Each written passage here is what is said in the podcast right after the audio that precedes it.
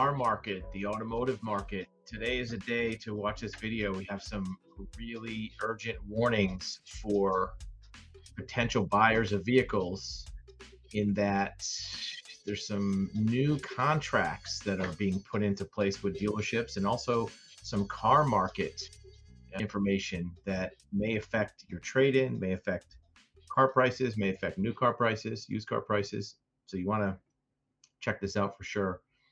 So let's jump right in and take a look at some contract language that's now being introduced to dealership contracts. And I'm sure you're going to have opinion about this. This is something that a lot of times people just sign everything put in front of you by a dealership and you're not going to see what the terms and conditions are. So this is a, a contract that is, let me put it a little bit bigger so you can see it better. This is a contract that is used by some new car dealers. And this red arrow here, this is dividing two parts of the contract. These are not really on the same page, are not related. So if you're trading in a vehicle to a dealership that has a payoff on it, meaning that you owe money to the bank, which many people do, it's nothing wrong with that. Sometimes you want to buy a new car before you finish paying off your old car, and that's fine. You can do that. And what the dealership will do is they'll take your car. Let's say it's a car that's worth, I don't know, let's say $20,000. And let's say you owe 15,000 on it.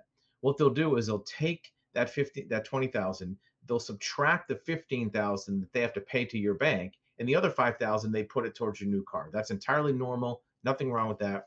It's actually a very convenient way for dealerships to help you with new cars. But this language in the contract for some dealerships is concerning.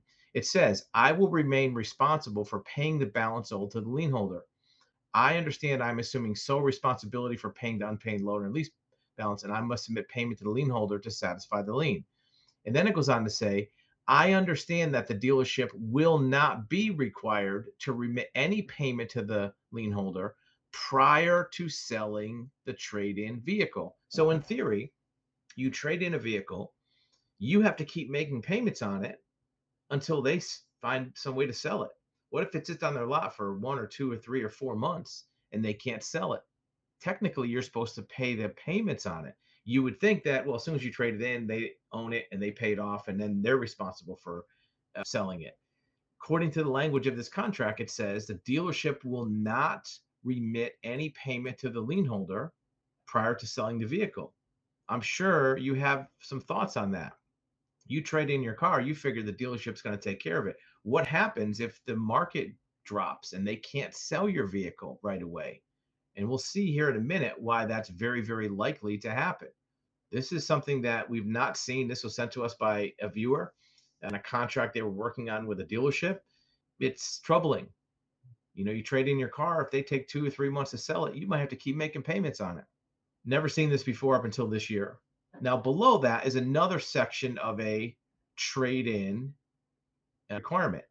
And what that says is you'll provide a title. That's fair enough. Unless I've disclosed otherwise, it's not a junk or salvage vehicle. Well, that's fine, but you would think the dealership would research that before they give you a trade-in number. If they say the vehicle is worth twenty thousand, they would do the research for Carfax or NMVTIS or other sources. The question is not so much about the condition, but about the appraisal. You're also certifying that it has never been an accident and never incurred damage as a result of an accident. So if you bring a, vehicle to a dealership they're saying that you have to tell them if it's been an accident. What if you don't know, right? What if you bought the car used, you weren't aware that it was in an accident, you weren't aware that it incurred damage as a result of an accident, and now they they take it in trade. What if they put it on the lift a week later and they find out, hey, this car's been in an accident? Maybe their used car manager didn't see it because it was raining out or they were just incompetent or maybe they were lazy and they didn't want to crawl under the car. If they find damage from an accident, according to this contract, if you read down below, it says dealership may elect at its discretion to reappraise or return the trade-in vehicle to the customer. So you traded in a vehicle in good faith. They said they'll give you 20,000 for it. A week later they call you up and say, "You know what? We don't like this vehicle anymore. We found some damage. We don't want it. Take it back." or they can reappraise it. What happens in that case? It says here customer agrees to pay the dealership the difference between the agreed upon trade in and the reappraised value. So they can call you up a week later, two weeks later, there's no time frame on this, and say, We found damage on the vehicle. And we've decided that instead of 20,000, we only want to give you 17,000. So give us three grand. And this is in the contract. You have to do it. Another thing they can do is say if they want to give it back to you, if the dealership elects to return the vehicle, and it's up to them. It says here at their sole discretion. So they get to choose, not you. If the dealership elects to return the vehicle, customer agrees to pay to the dealership the original trade value plus any repair costs and expenses incurred by the dealership. So if that dealership takes in the trade, they find something they call damage a week or two, a month later, they can say, hey, this car's not worth as much you owe us this much that we put into this car to fix it up or clean it or whatever they mm-hmm. did. Now, certainly you don't have the same rights. If you buy a car from a dealership and then a week later you find something wrong with it, you can't make them pay for it because you signed off saying you took it in its current condition. So it's not a balanced contract, right? They're in a they're in a uh, unfair adversarial position. Look, dealerships, I get it. You have to protect yourself, and we don't have any objection to dealerships saying, look, we don't want to take a salvage vehicle, a junk vehicle. And even section four, the odometer is functional and accurate has not been altered. Okay, that's fair. You don't want to, you know, scam a dealership on a odometer rollback.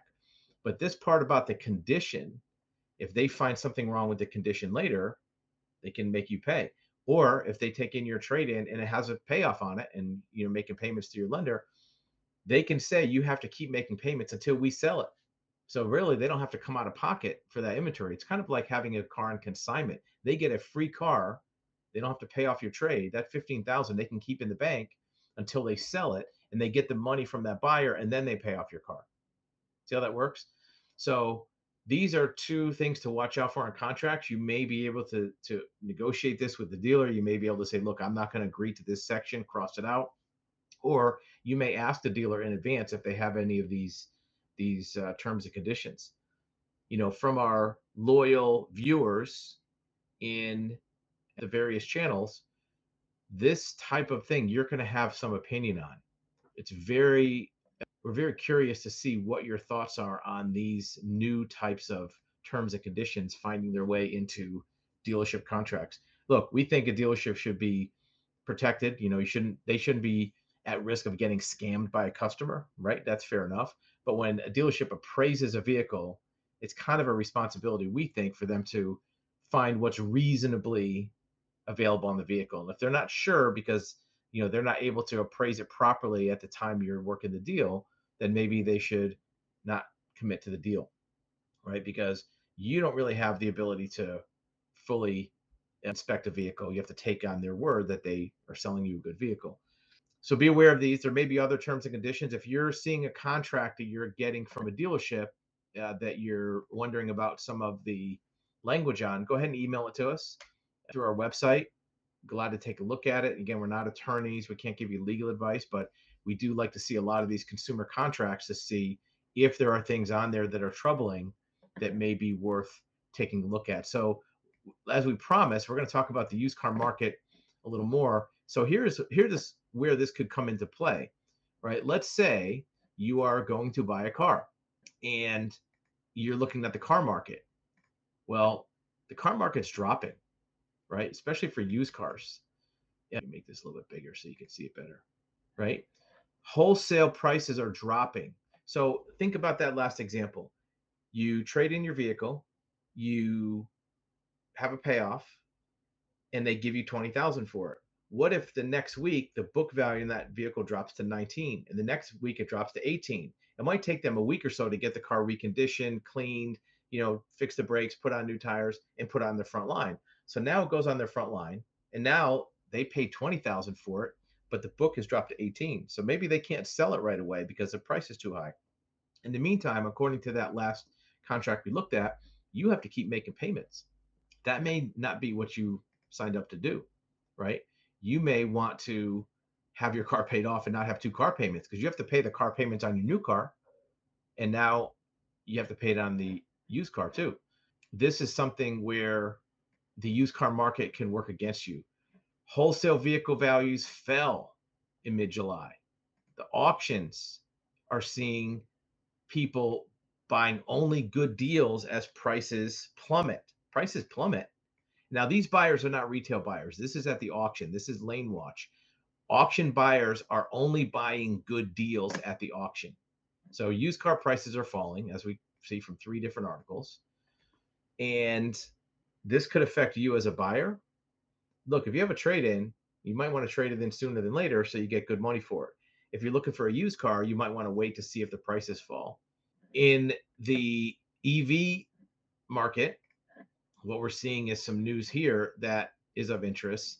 Stellantis, they're building a second battery plant for EVs. So Stellantis, which builds Jeep, Chrysler, Dodge, or uh, Ram, they're going all in on electric vehicles.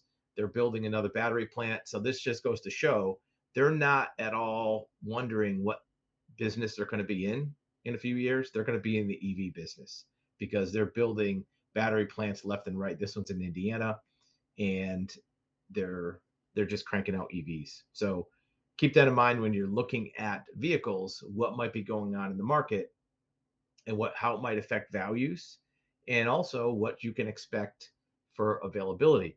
Stellantis is the manufacturer of Jeep. In 14 states, Stellantis has already said to Jeep dealers, we're not sending you any more gas vehicles. The only vehicles we're sending you are going to be EVs or hybrids. So they're committing to this electric vehicle boom. Everybody has some opinion about that. Do you want an EV? Do you not want an EV? Do you think EV is a scam? Do you think it's the wave of the future? I'm sure you have some thoughts on the matter. We want to hear them. We also want other people to hear them. We want, you know, your opinion to be heard by the masses.